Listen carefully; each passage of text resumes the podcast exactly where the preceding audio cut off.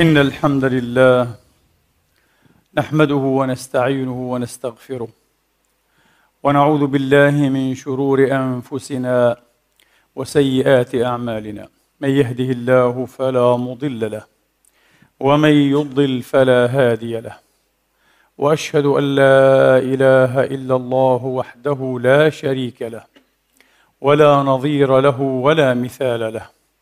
وأشهد أن سيدنا ونبينا وحبيبنا محمدا عبد الله ورسوله وصفوته من خلقه وأمينه على وحيه ونجيبه من عباده.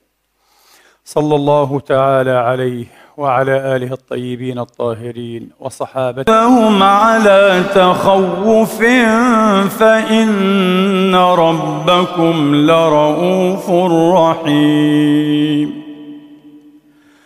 أولم يروا إلى ما خلق الله من شيء يتفيأ ظلاله يتفيأ ظلاله عن اليمين والشمائل سجدا. عن اليمين والشمائل سجدا لله وهم داخرون. ولله يسجد ما في السماوات وما في الأرض من دابة.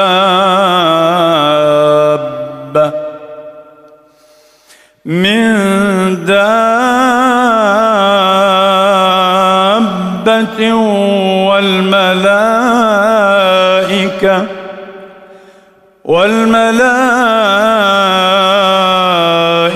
وهم لا يستكبرون. يخافون ربهم من فوقهم ويفعلون ما يؤمرون. وقال الله لا تتخذوا إلهين اثنين.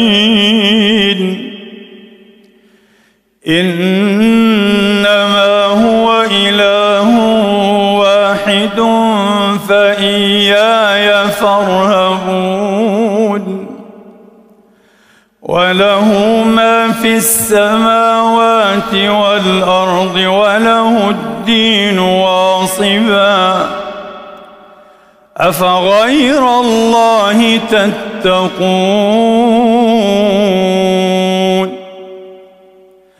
وما بكم من نعمة فمن الله.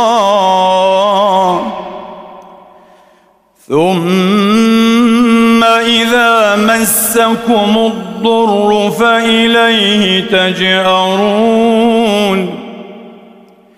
وما بكم من نعمة فمن الله ثم إذا مسكم الضر فإليه تجأرون ثم إذا كشف الضر عنكم إذا فريق منكم إذا فريق منكم بربهم يشركون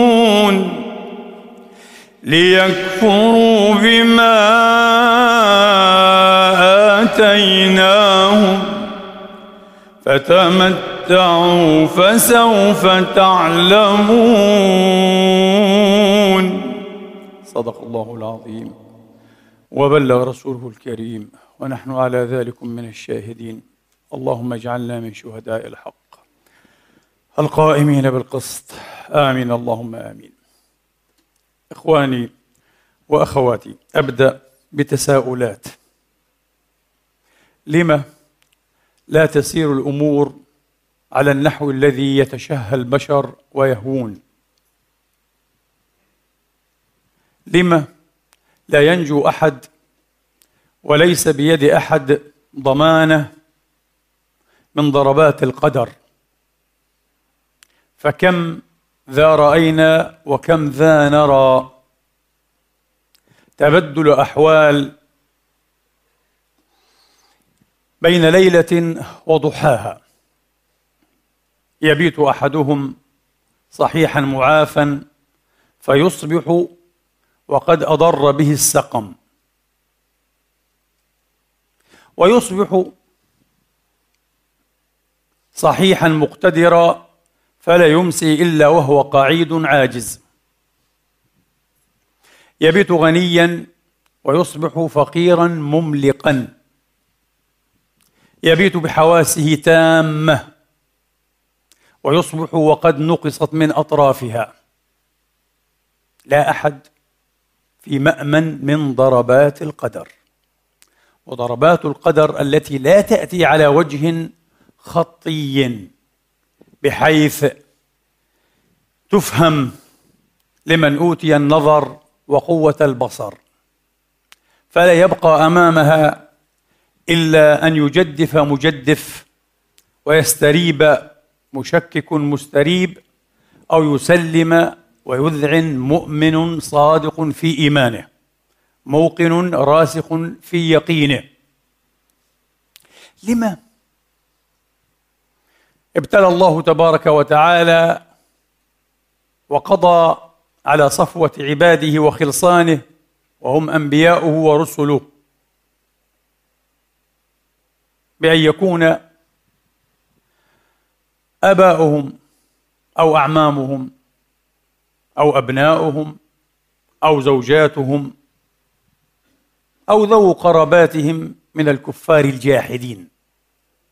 فنوح زوجته كافرة وابنه كافر ولوط زوجته جاحدة كافرة وإبراهيم عمه أو أبوه في التفسير. المشهور اخذا بظاهر النص كان كافرا وثنيا عابد صنم بل صانعا للتماثيل والأوثان مجمعا الناس عليها. ومحمد صلوات ربي وتسليماته على محمد وسائر إخوانه من النبيين والمرسلين وآل كل. كان عمه كافرا وقضى كافرا. لما؟ شيء عجيب. شيء عجيب يا إخواني. يلوح أن لهذه الخطبة تعلقا بوجه لا يخفى بخطبة أسرار القدر أو سر الأقدار. يا إخواني العبودية كما قال أحد الأئمة الصالحين العبودية جوهرها الربوبية. فما فقد في العبودية وجد في الربوبية. وما خفي من الربوبية أصيب في العبودية. هذه هي القضية. وعلى هذا الأساس الذي ينبغي أن يكون أساسا صلبا متينا وراسخا غائرا عميقا يبتني المؤمن بنية وعمارة إيمانه ويقينه. وإلا إيمانه في مهب الريح. إيمانه في مهب الريح والكلام عن الإيمان بمعناه المرضي المقصود لله تبارك وتعالى لا الإيمان الموهوم ولا الإيمان المدعى المتخيل إنما الإيمان كما ينبغي له أن يكون كما ينبغي أن يكون الإيمان على هذا الأساس. ولذلك الميز والفرق بين حدود العبودية بل معرفة حدود العبودية مجرد معرفة حدود العبودية يتحصل منه معرفة وقار الربوبية. ما لكم لا ترجون لله وقارا. يحصل التعظيم اللائق بالرب الجليل لا إله إلا هو. بمجرد معرفة حدود العبودية. وقد يقول قائل وهل أوضح من هذه المسألة؟ والجواب لا أغمض ولا أشكل ولا اعقد من هذه المسألة. ومنشأ الوثنيات والكفريات والشركيات والتجديفات والإلحاد والأوهام والظنون في الإيمان إنما هو من عدم معرفة حدود العبودية. من عدم معرفة حدود العبودية. يعجبني في هذا الإطار إخواني وأخواتي تعليق الفيلسوف الفرنسي الشهير باسكال ليز باسكال على الفيلسوف الروماني الموحد كان موحدا لأنه ولد في عصر المسيحية.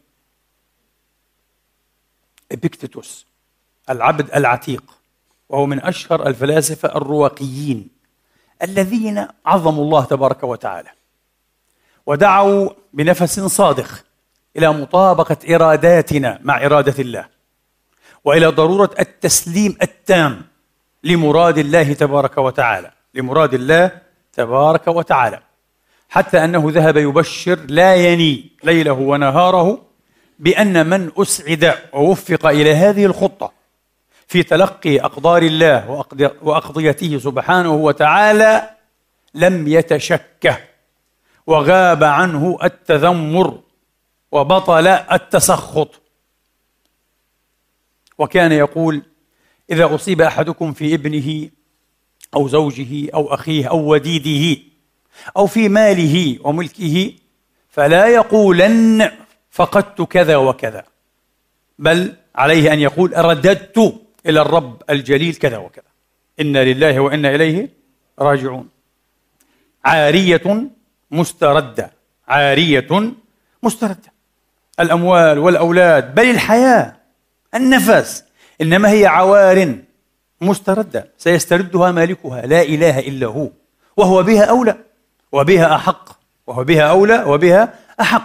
إلى هذه الدرجة كان هذا الرجل يوقر الله تبارك وتعالى وتتلخص فلسفته الأخلاقية في قضية الواجب. وقد صنف الواجب ثلاثة أصناف. واجبات إزاء الله تبارك وتعالى. وواجبات إزاء الذات وأخرى ثالثه إزاء المخلوقات البشر وغير البشر. وتكلم كلاما واسعا مستجادا طويلا في هذه الثلاثة الأصناف في هذه الثلاثة الأصناف. إلا أن باسكال علق على خطة إبيكتيتوس الإيمانية بالقول هذا الرجل كان يمكن أن يكون وأن يعد قديسا في رأس القديسين. إلا أنه انزلق إلى أسس شيطانية. عجيب. كيف؟ الرجل واضح أنه ممحوض الإيمان.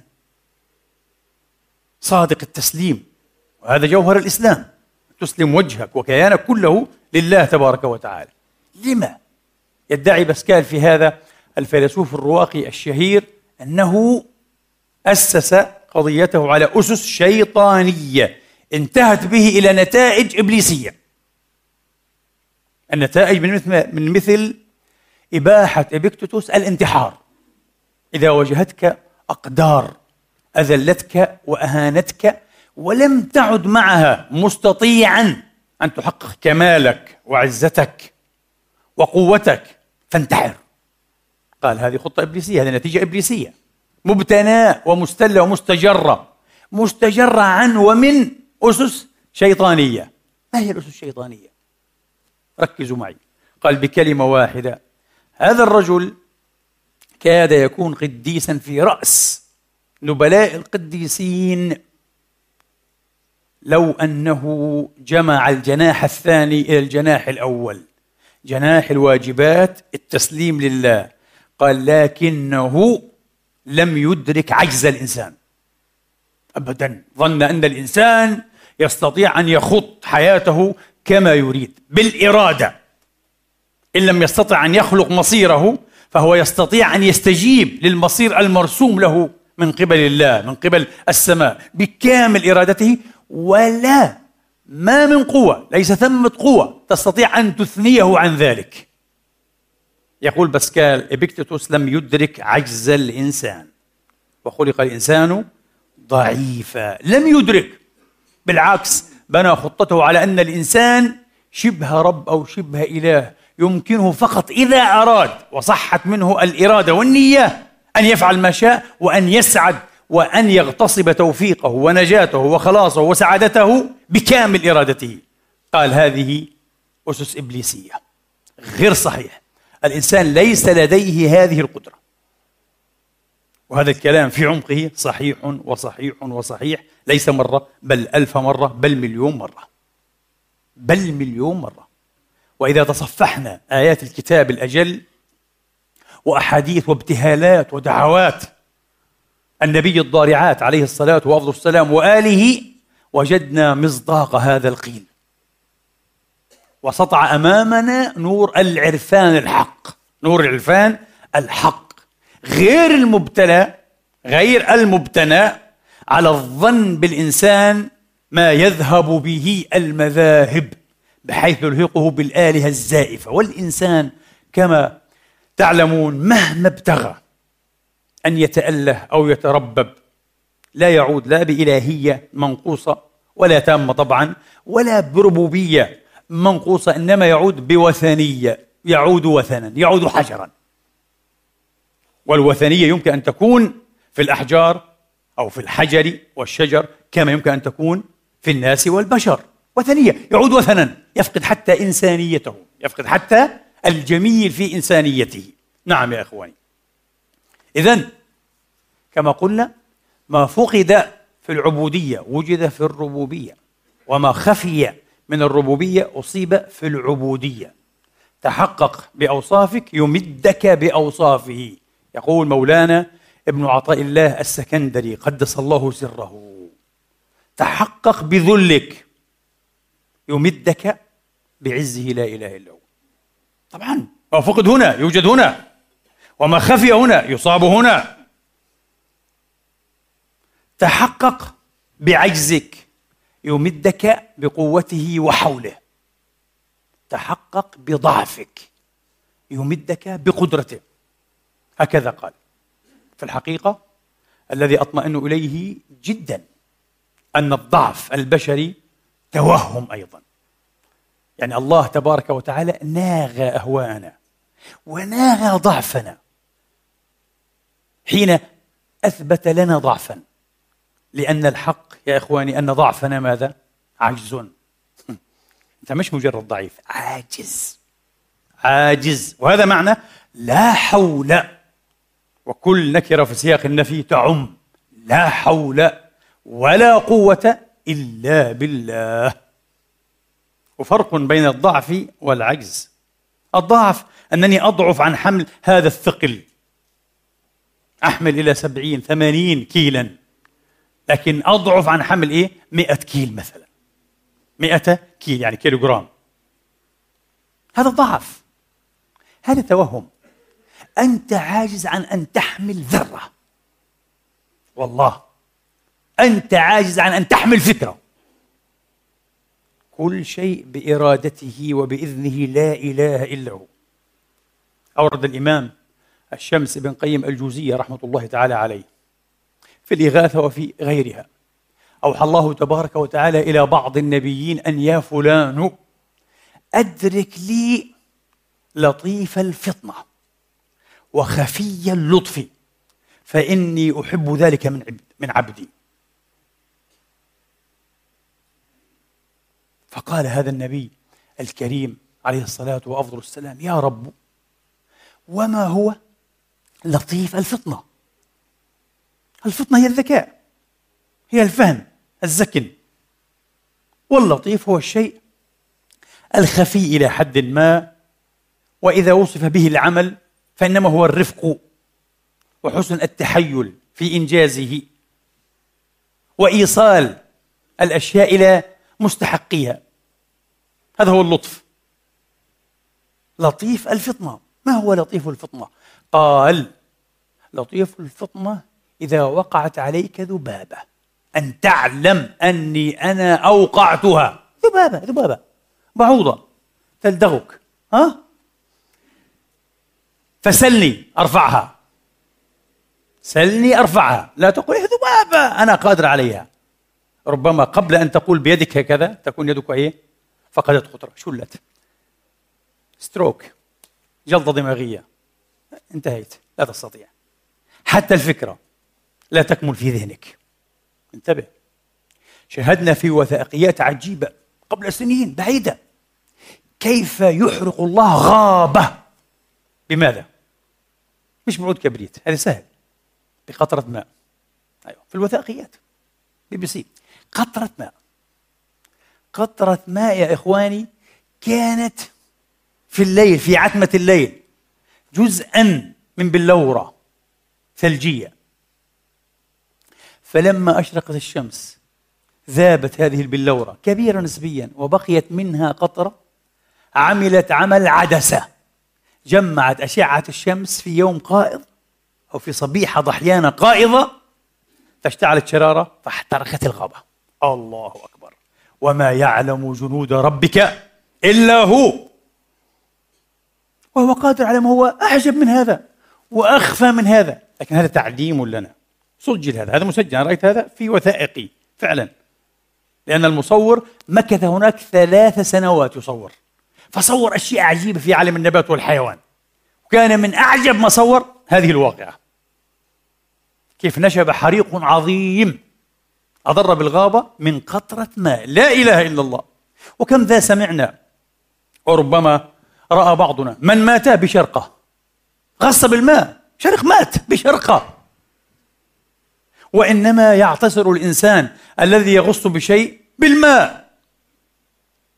فبماذا يعتصر من كان بالماء اعتصاره؟ وشرخانه. لا إله إلا الله. إذا أدرك لي لطيف الفطنة. وخفي اللطف فإني أحب هذا أو ذلك من عبدي. قال يا رب وما هو خفي اللطف؟ هذا لطيف الفطنة. إذا وقعت ذبابة أن تعلم أني أنا أوقعتها فسلني أرفعها فسلني أرفعها. قال خفي اللطف إذا أتتك حبة جزء من الدرهم جزء من الدرهم مش درهم جزء من الدرهم. لا يسوى شيئا.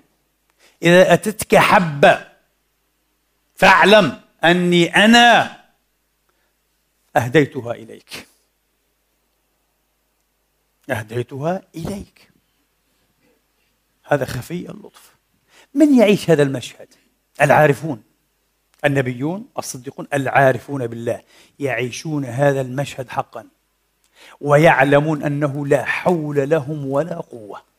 وأن حظ الله منهم إنما هو النية الصالحة الصادقة.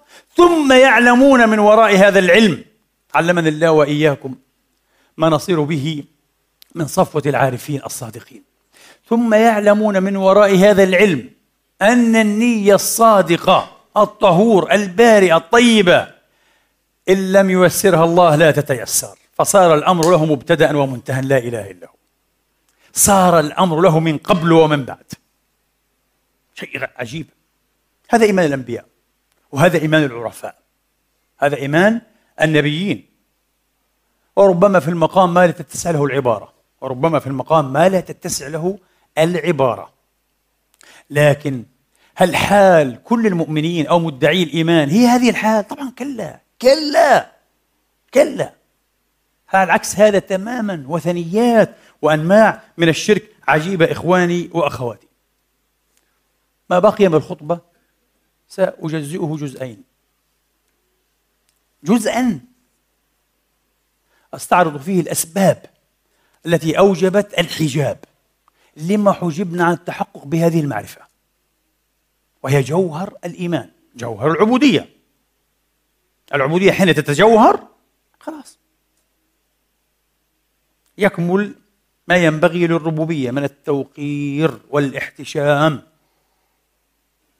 والإقرار والرضوخ والخشوع والبخوع. لما؟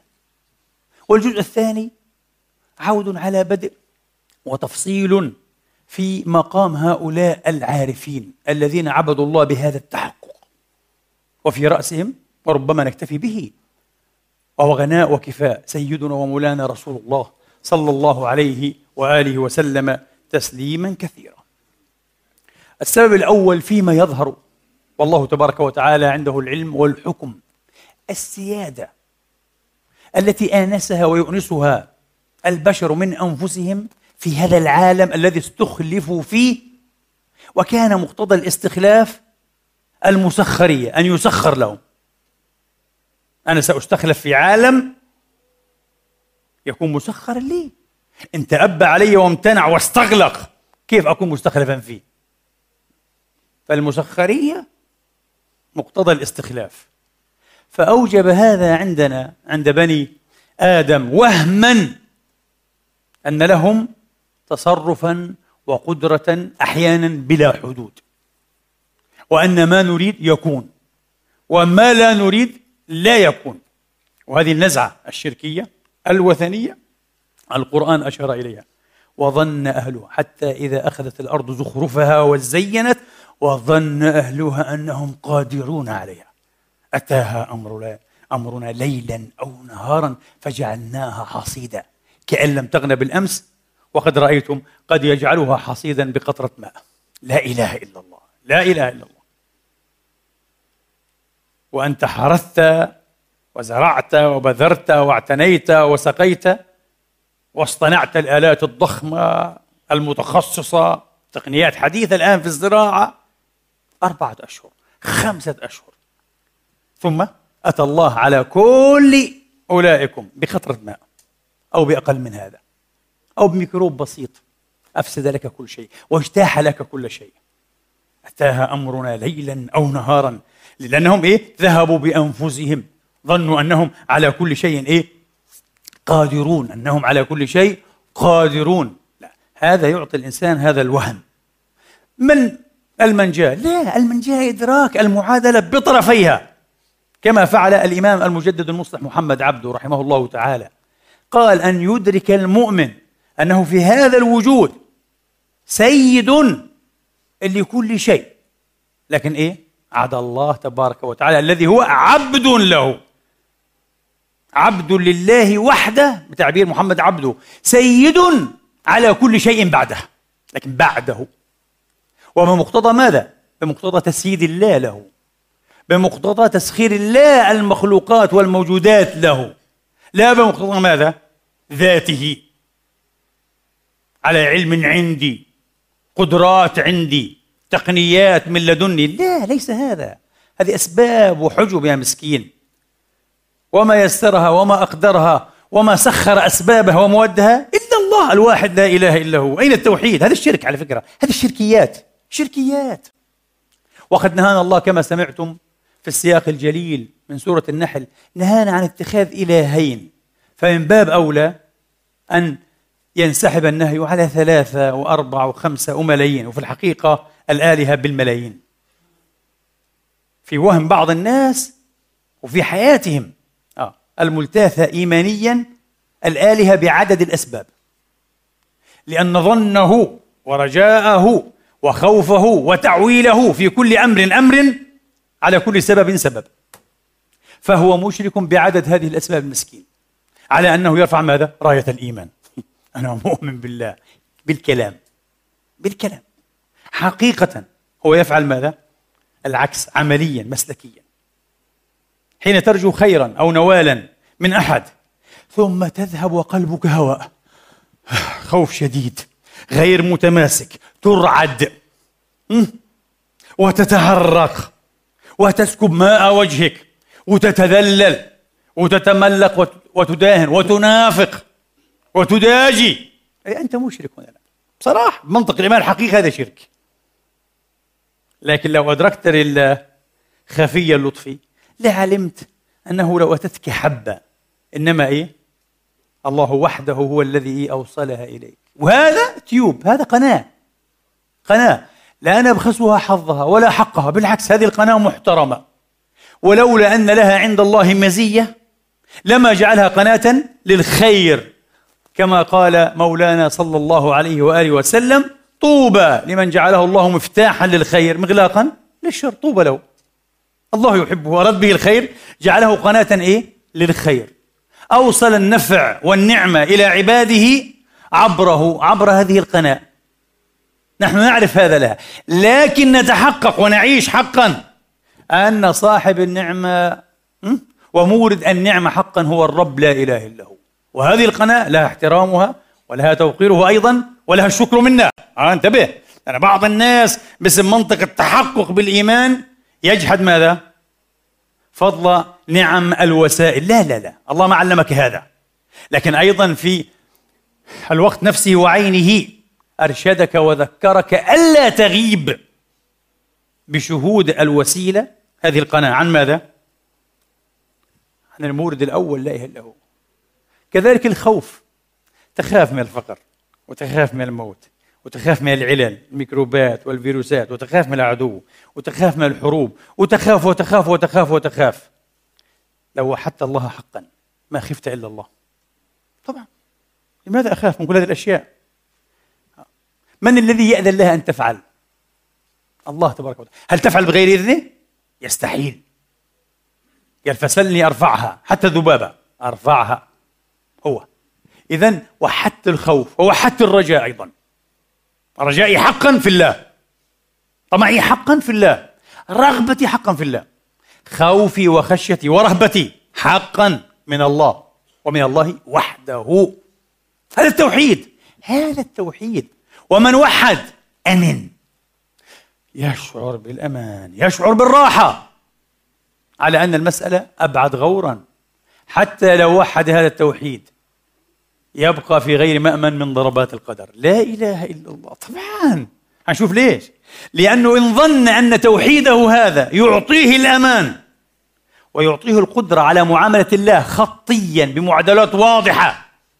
واحد زائد واحد يساوي اثنين. وقع في الشرك مرة أخرى. أشرك هذه المرة ماذا؟ أشرك ذاته وعمله. واجتهاده وتحققه وعرفانه. فعوض أن يكمل مراحل العرفان على طريق العارفين عاد في حافرته وثنيا مشركا. أشرك نفسه وعرفانه فلا عرفان بل هو شرك. مسألة عجيبة نسأل الله التوفيق. لذلك النبي عليه الصلاة وأفضل السلام يبتهل في الأصابع والأماسي باستمرار. في حديث أبي أمامة الباهلي عند الإمام الطبراني رحمة الله تعالى عليه الذي بدأه عليه الصلاة والسلام. قال أبو أمامة كان صلى الله عليه وآله وسلم إذا أصبح وإذا أمسى ابتهل بهذه الدعوات. يبتهل إلى الله ابتهال ضارع صادق واجب مش محفوظات مسجوعات مغنيات في المحاريب. اللهم والله لا لا لا. ضراعة حقيقية من قلب مليء بالعرفان الحق. اللهم أنت أحق من ذكر وأنت أحق من عبد وأنت أنصر من ابتغي وأنت أوسع من أعطى وأنت وأنت وأنت. إلى أن يقول عليه الصلاة وأفضل السلام لا تطاع إلا بإذنك ولا تعصى إلا بعلمك. تطاع فتشكر وتعصى فتغفر. أقرب شهيد وأدنى حفيظ. أقرب شهيد ونحن أقرب إليه من حبل الوريد. أقرب شهيد. وأدنى حفيظ القلوب لك مفضية. والسر عندك علانية. بالله بالله الذي لا إله إلا هو. هل سمعتم بشرا ناجى ربه بمثل هذا المنطق؟ اللهم لا إلا ما كان من محمد صلى الله على محمد وآل محمد. الله أكبر. القلوب لك مفضية. والسر عندك علانية. حلت بين القلوب. وأخذت بالنواصي. لا إله إلا ما من دابة إلا هو آخذ. ولذلك لا خوف من أي شيء. عاد الله الخوف من الله وحده. لأنهم ما من دابة ما من عقرب ما من حية ما من بشر ما من دكتاتور ما من مجرم ما من مسعر حرب. إلا الله آخذ بناصيته أو بناصيتها. ما تخاف خلي خوفك من الله. وحد هذا التوحيد.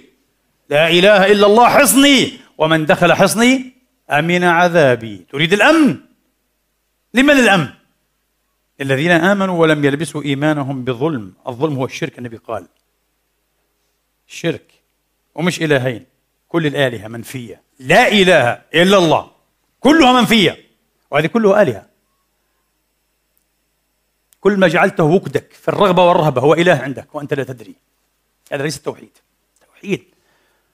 حصن. هذا الحصن. وإن دخل حصني أمن عذابي. اللهم أمنا من عذابك. بتحقيقنا توحيدك على الوجه الذي يرضيك. وينبغي لك لا إله إلا الله سبحانك انا كنا من الظالمين. اذا هو هذا إخواني وأخواتي. آه. قال حلت بين القلوب وأخذت بالنواصي كتبت الآثار ونسخت الآجال وقدرت الأعمار. لا إله إلا هو. نبي يعرف هذا يناجي ربه بهذا يعيش هذه الحقيقة يعيش هذا الإيمان المعيش. مش الإيمان المقول. الإيمان المعيش يا إخواني. فإذا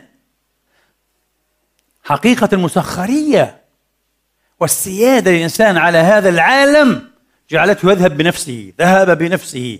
فظن أن الربوبية شركة ولو بقدر ما بينه وبين الرب لا إله إلا هو. هذا لك وهذا لنا. كان يقول هو هذا تقدر عليه وهذا نقدر عليه. أعوذ بالله أعوذ بالله. هذا السبب الأول. السبب الثاني خطر المعرفة. المعرفة خطيرة جدا. لذلك في العهد القديم وإن كان لنا طبعا تنظير مختلف إلى حد بعيد في العهد القديم في الجينيسيس في سفر التكوين أن الرب لا إله إلا هو أمر آدم بأن يأكل من كل شجر الجنة. قال له إلا من هذه الشجرة فلا تأكل منها فإنك إذا أكلت أو إن أكلت منها موتا تموت. وشرح السفر الجينيسيس صرح بأنها شجرة معرفة الخير والشر. التصوير القرآني بريء تماما من إيه؟ من هذه النظرية. لكن على كل حال آه القدر الذي يمكن أن نوافق ونتفق معه نوافق عليه ونتفق معه أن المعرفة خطرة. المعرفة خطرة. ذكرت في الخطبة السابقة عن أبي يزيد البسطامي قدس الله سره أن أشد العباد حجابا أي محجوبية. من هم؟ العلماء والعباد والزهاد. أول الحجب العلم. العلم لماذا؟ المعرفة يا إخواني بطبيعتها سبيل وطريق ووسيلة تعبيد المعروف للعارف. طبعا. أنت اعرف قانون الجاذبية. تتحكم في أشياء كثيرة. تطلق القمر إيه؟ تطلق إيه القمر الصناعي إلى الجوزاء. ثم ترسل السفينة الفضائية إلى القمر فتحطه إيه عليه. ثم إلى المشترى إلى المريخ. خلاص أبدا. هذا قانون الارتفاق. المعرفة تمكنك من ماذا؟ من تعبيد المعروف. من تعبيد المعروف. وظن أهلها أنهم قادرون عليها. الآن يزرعون رأسا بشرية بسبيل هذه السنة بسبيل زراعة الرأس. عجيب. كنا نقول يأخذون قلوب الأموات يضعونها في صدور الأحياء. الله أكبر. عجيبة. قال لك لا. أصبحت من الماضي والحقيقة أعجب من الخيال. الآن يأخذون رؤوس الأموات ليضعوها على أبدان الأحياء. شيء. فطبعا يذهبون بأنفسهم. يظنون أنهم يحيون ويميتون. يظنون. ظن الضليل. ظن الغرير الضليل. التائه الضائع المسكين. اللي ما أدرك الحدود وما ميز. وهذا منشأ الشركية والوثنية يا إخواني. منشأ الشركية والوثنية. فالمعرفة طريق التحكم. فرانسيس بيكون أحد فلاسفة المنهج التجريبي من أوائل هؤلاء. قال المعرفة قوة. بس نور ليس إيه؟ فقط نور. المعرفة قوة power تحكم. واضح واضح. العلم والتقنيات الحديثة تؤكد هذه المقولة. لكن انتبهوا. حين يضل الإنسان الطريق يظن أيضا أنه حين شارك الله في المعرفة أنه شاركه في ماذا؟ في القدرة والربوبية. كما قلنا شاركة أيضا. هذا الوجود شركة بيننا وبينك. هذا لك وهذا لنا. بسبب ماذا؟ المعرفة. نحن نعرف. سفر التكوين نبه على هذه المسألة. قال لك والأفضل وهذا كمان كلام القرآن لا يعترف به أبدا. القرآن ينظر لعكس هذه الخطة لكن يحذر من ماذا؟ من العقابيل ومن سوء التوظيف. آه. في التوراة قال لك لا الله يريد أن يمنع آدم وبنيه من ماذا؟ من تمييز الخير من الشر من المعرفة.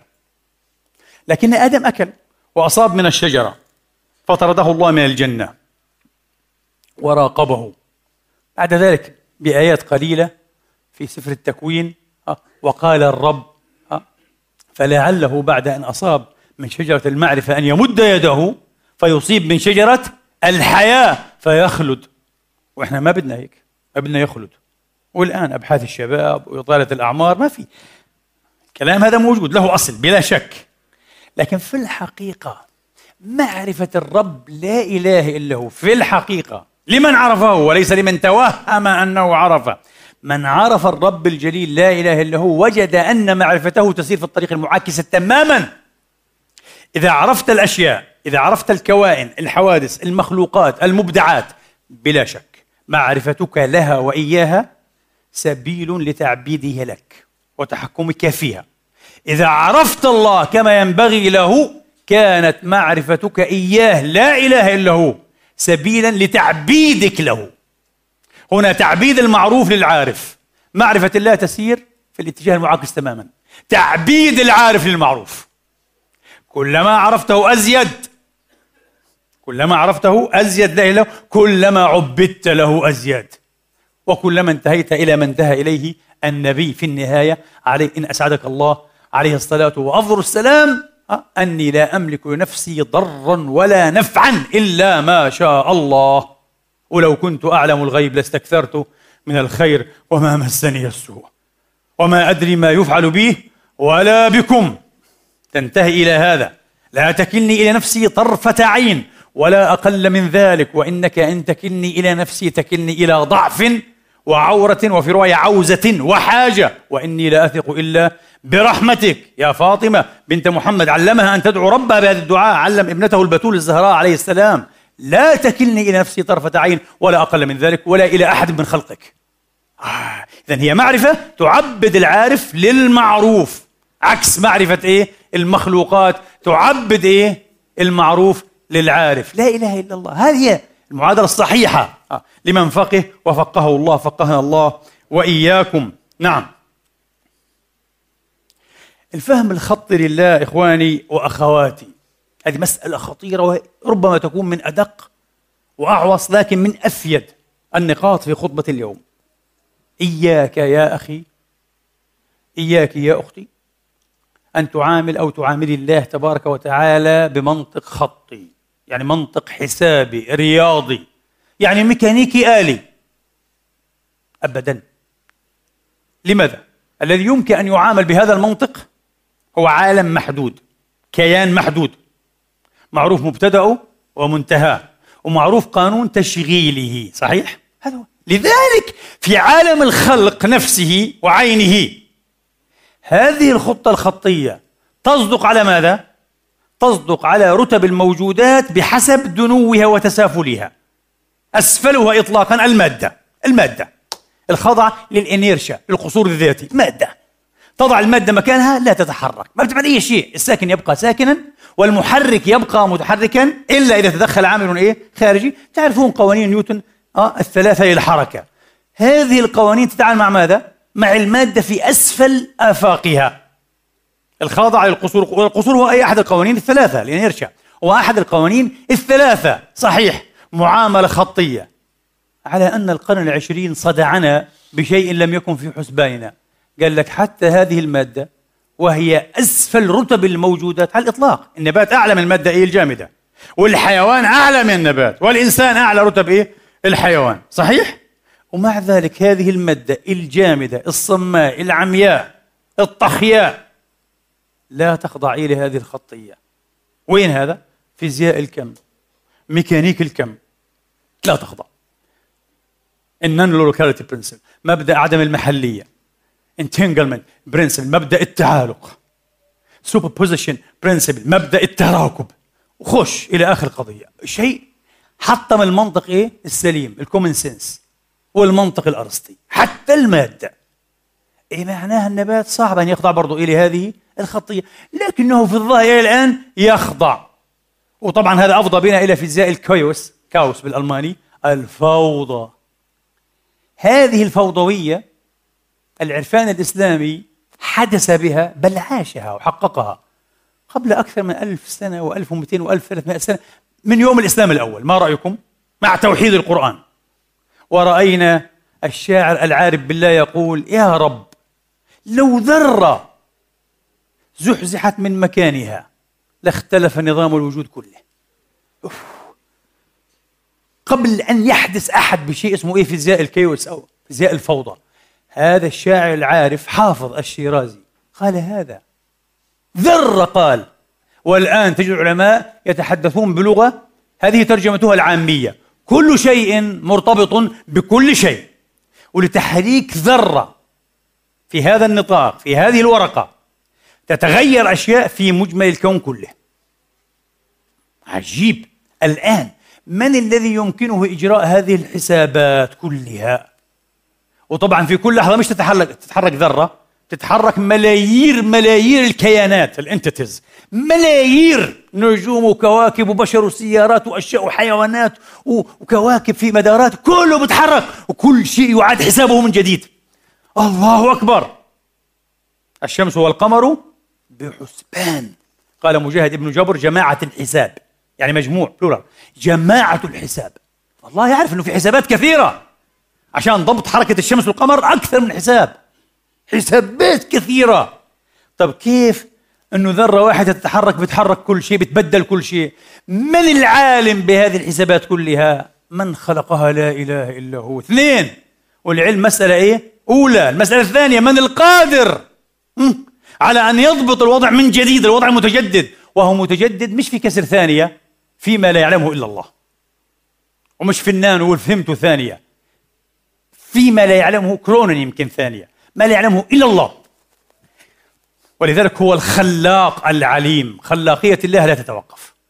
على فكرة يا إخواني انتبهوا. خطر المعرفة. وذهاب الإنسان بنفسه حين يعرف ويظن أنه عرف.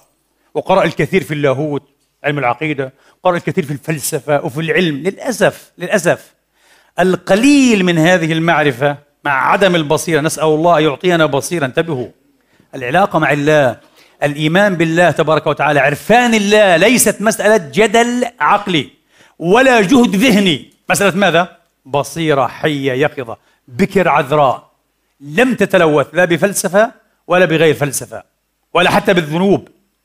وإليه الإشارة بأمية النبي عليه الصلاة وأفضل السلام التي أوجبت له قبل تنبئته والإيحاء إليه حاله من الغفلة، النبي كان غافلا غارقا في غفلاته وإن كنت من قبله لا من الغافلين. ما كنت تدري ما الكتاب ولا الإيمان وعلمك ما لم تكن تعلم. وكان فضل الله عليك عظيما. لم يكن لا فيلسوفا ولا كاتبا ولا مفكرا ولا منظرا ولا متاملا. كان لا شيء الله يقول له لا شيء. وأمي أه؟ ولا تخطه بيمينك إذا لارتاب المبطلون بل هو آيات بينات في صدور الذين أوتوا العلم كان أميا هذه الأمية عنوان ماذا؟ عنوان سلبية القابل لعطاء المعطي الفاعل لا إله إلا هو النبي بكر لديه بصيرة عذراء بكر طهور تماما كمريم عليه السلام البكر العذراء البتول استقبل رحمه ماذا؟ سر الله وكلمة الله محيي الموتى. عيسى عليه السلام. شفتوا؟ محمد نفس الشيء. ساحة بكر عذراء طهور ربانية. استقبلت وحي الله تبارك وتعالى فتفجرت ينابيع العرفان. وينابيع العلوم ونحن هنا والله الذي لا إله إلا هو قطرة في هذا المحيط. وكل هذا الكلام وكل هذا التنظير وكل قطرة في هذا إيه المحيط بل محيطات تفجرت. باستقبال الصدر الشريف للوحي الرباني العلوي الطهور. لا إله إلا الله. أمية! أمي! متلقن! مش متفلسف مقترح مشارك لله في الخطة. ابدا ابدا. هذه القضية بكل بساطة هذه قضية خطيرة. بعض الناس الذين لا يدركون هذا الجوهر الثمين جدا يذهبون بأنفسهم. سأجتزئ بقصة واحدة. آه والموضوع يستحق. وصبرا إخواني. وكله بأجره. الأستاذ عباس العقاد من ينكر مثابته وحيثيته في العلم في دنيا العلم والفكر والثقافة والأدب والفلسفة؟ قارئ السبعين ألف كتاب رحمة الله عليه. سبعين ألف كتاب. مكتبة حية. جامعات كبرى في العالم العربي على الأقل. ما فيش فيها سبعين ألف كتاب. فيها أربعين وخمسين ألف. هذا قرأ سبعين ألف كتاب. وحده رحمة الله عليه. لكن للأسف للأسف غاب عنه مثل هذه المفاهيم وهي جوهر الإيمان وحقيقة العرفان. غابت عنه للأسف بشكل محزن نحزن ونرثي له. غفر الله لنا وله ورحمه الله ورحمنا. من بعده يدخل عليه الذي سيصير أحد مرتادي صالونه الجمعي وتلميذا له الفيلسوف الكبير زكي نجيب محمود كان شابا في بداية مشواره الفلسفي. يقرأ له في البلاغ مقالة يقول فيها الكمال الإنساني ليس له تحقق وجودي إلا في الأذهان. الإنسان لن يبلغ الكمال. طبعا هذه تصيب في مقتل ماذا؟ غرور الشباب. شباب عنده إيه؟ اعتقاد في الكمالات وما بعد الكمالات كمان. ولا مش صحيح. شوف اليوم أكثر ما يستشعر الإلحاد في الشباب. إنكار وجود الله مقارعة الله التجديف في حق الله. شباب صغار. لا قرأوا سبعين ألف كتاب ولا سبعة ألف كتاب. ويمكن ولا ألف كتاب بصراحة. فقال فدخلت عليه في مكتبه بجريدة البلاغ. اللي كتب فيها إيه؟ المقالة. والمهم واجهته بالسؤال يا أستاذ أنت قلت كذا كذا كذا. يعني أنت تيئسنا من الكمال من بلوغ الكمال أه؟ والعقاد كان فيه نرفزة وكان غضوبا وهذا شأن الأذكياء جدا على فكرة. صبرهم شوية إيه؟ يعني قليل. صدرهم ضيق. قال له يا مولانا ماذا تريد؟ تريد في مسار الزمان أن تبلغ الكمال يا إنسان؟ والله نفسه لم يبلغه إلا في الأبد. قال فضربني برصاصة. أزاغت بصري من هول ما سمعت. شو التجديف هذا؟ تصفمي هذا. تجديف رهيب في حق الله. يقول لي الله لم يبلغ الكمال ولا يبلغه إلا في الأبد. قال فقلت له كيف يا مولانا؟ فازداد غضبا وحدة. قال له نعم. لو بلغ الله الكمال في الأزل لما خلق وخلق إذن. لما خلق شيئا ولما خلقنا ولما خلق السماوات والأراضين ولبقي مشغولا في كماله. لكنه يعلم لا إله إلا هو أنه لن يبلغ الكمال إلا في آخر الأبد. ثم قال في آخر الشوط لا في أوله. ليس في أول الأزل بل في آخر الأبد حين يفرق من هذه القصة الرواية الإلهية الكبيرة قصة الخلائق والسماوات والأراضين والدنيا والقيامة. للأسف عجيب عجيب. عجيب أن الأستاذ الكبير العملاق يخطئ مثل هذا الخطأ. يعثر مثل هذه العثرة ولكن أي الرجال المهذب؟ أي الرجال المهذب؟ مكتوب علينا النقص أيضا. آه. لم يعلم فقط العقاد وهو يعلم لكنه لم يفطن هنا. إلى أن الله لا إله إلا هو. الله الذي لا زلنا نتحدث عنه.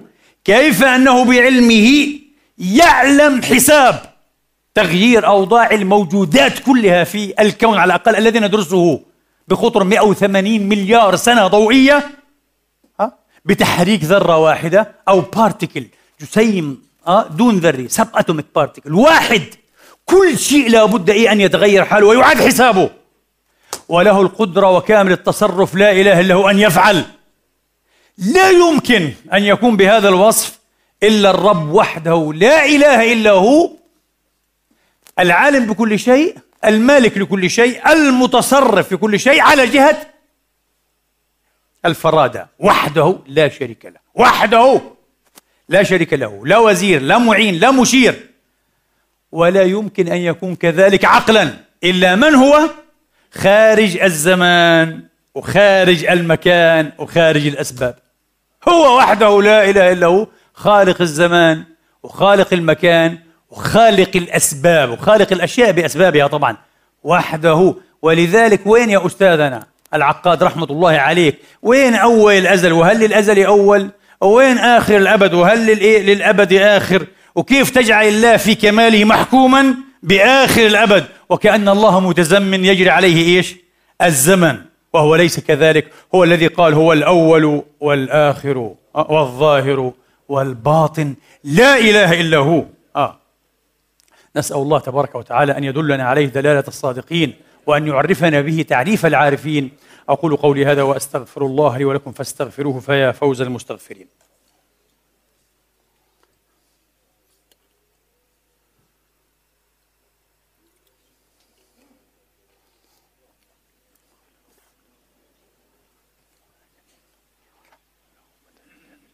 الحمد لله الحمد لله الذي يقبل التوبة عن عباده ويعفو عن السيئات ويعلم ما تفعلون ويستجيب الذين آمنوا وعملوا الصالحات ويزيدهم من فضله والكافرون لهم عذاب شديد وأشهد أن لا إله إلا الله وحده لا شريك له وأشهد أن محمدا عبده ورسوله صلى الله تعالى عليه وعلى آله وأصحابه وسلم تسليما كثيرا. إخواني وأخواتي لن أفي بوعدي للأسف فما زلنا في النصف الأول من نصفي الخطبة.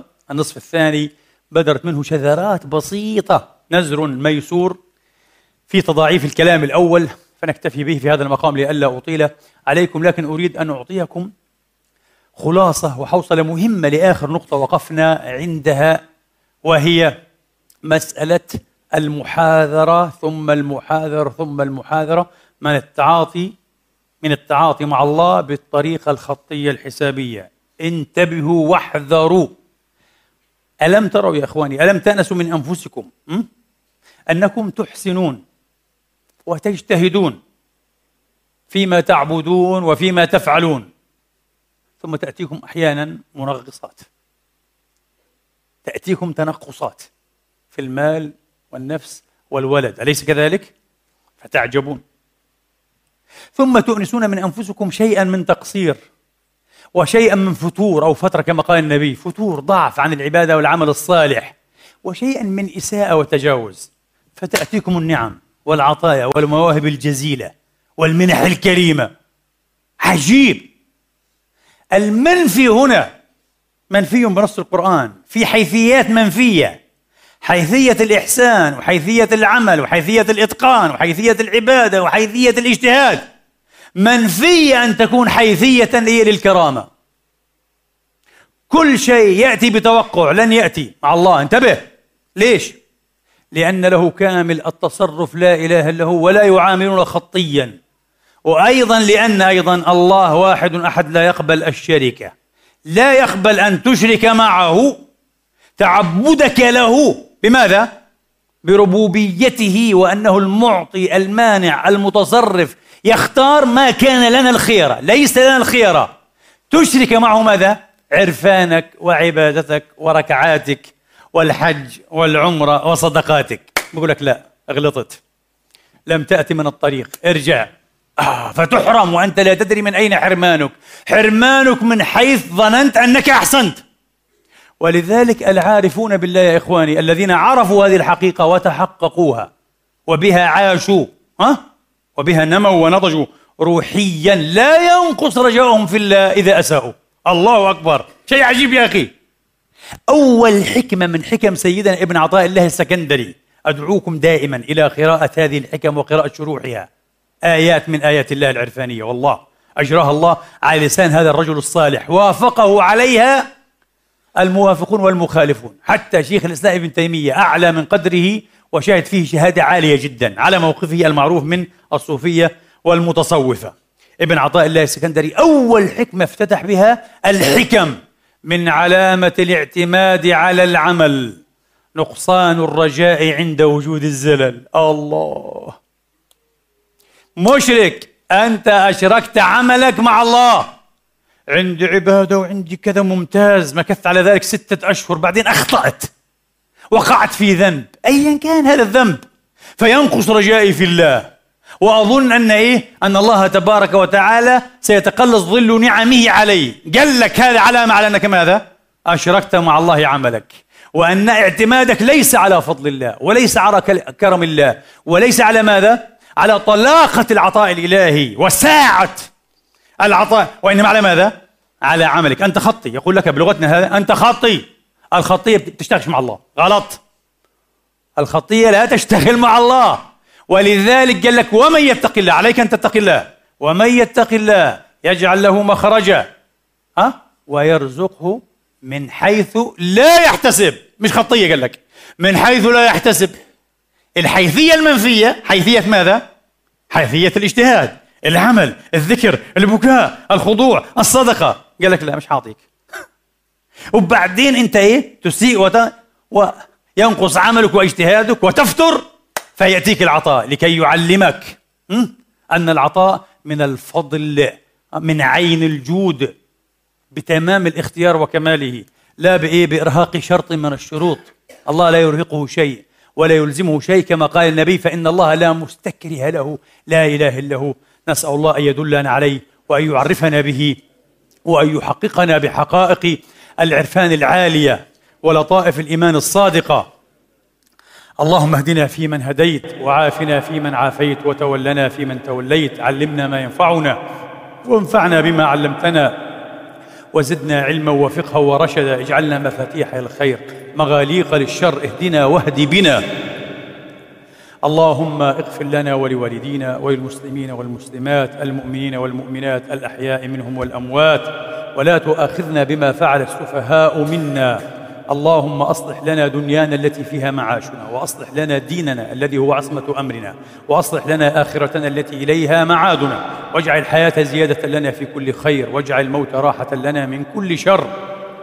اللهم اكفنا ما أهمنا من أمر دنيانا وأمر أخرانا واختم بالسعادة آجالنا وبالباقيات الصالحات أعمالنا وتوفنا وأنت راض عنا إلهنا ومولانا رب العالمين.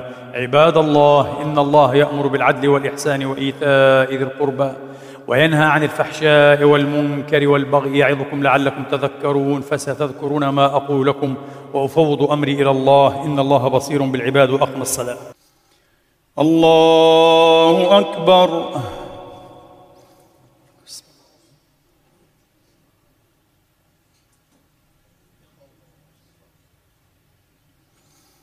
بسم الله الرحمن الرحيم. الحمد لله رب العالمين. الرحمن الرحيم مالك يوم الدين. إياك نعبد وإياك نستعين. اهدنا الصراط المستقيم. صراط الذين أنعمت عليهم غير المغضوب عليهم ولا الضالين.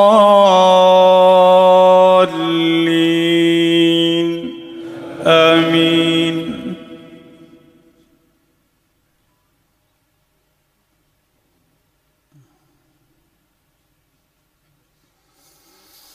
وعباد الرحمن الذين يمشون على الأرض هونا وإذا خاطبهم الجاهلون قالوا سلاما والذين يبيتون لربهم سجدا وقياما والذين يقولون ربنا اصرف عنا عذاب جهنم إن عذابها كان غراما إنها ساءت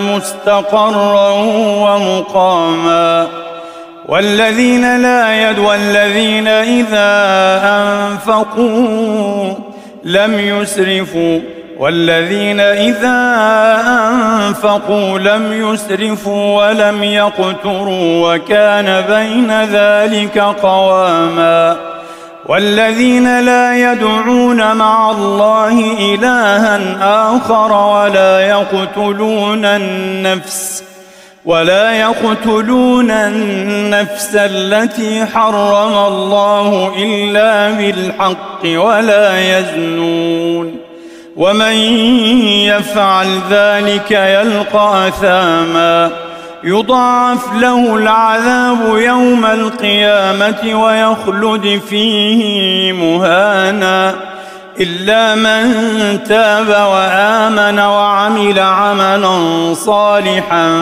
فاولئك فأولئك يبدل الله سيئاتهم حسنات وكان الله غفورا رحيما ومن تاب وعمل صالحا فإنه يتوب إلى الله متابا. الله أكبر.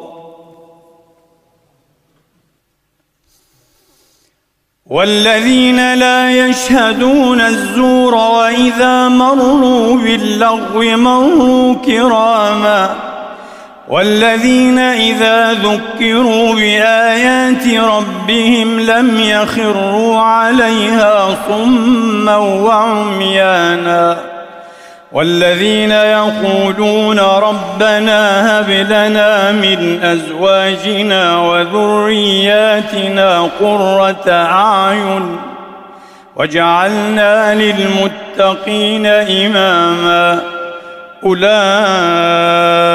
يجزون الغرفة بما صبروا ويلقون فيها تحية وسلاما خالدين فيها حسنت مستقرا ومقاما. قل ما يعبأ بكم ربي لولا دعاؤكم. فقد كذبتم فسوف يكون لزاما. الله أكبر.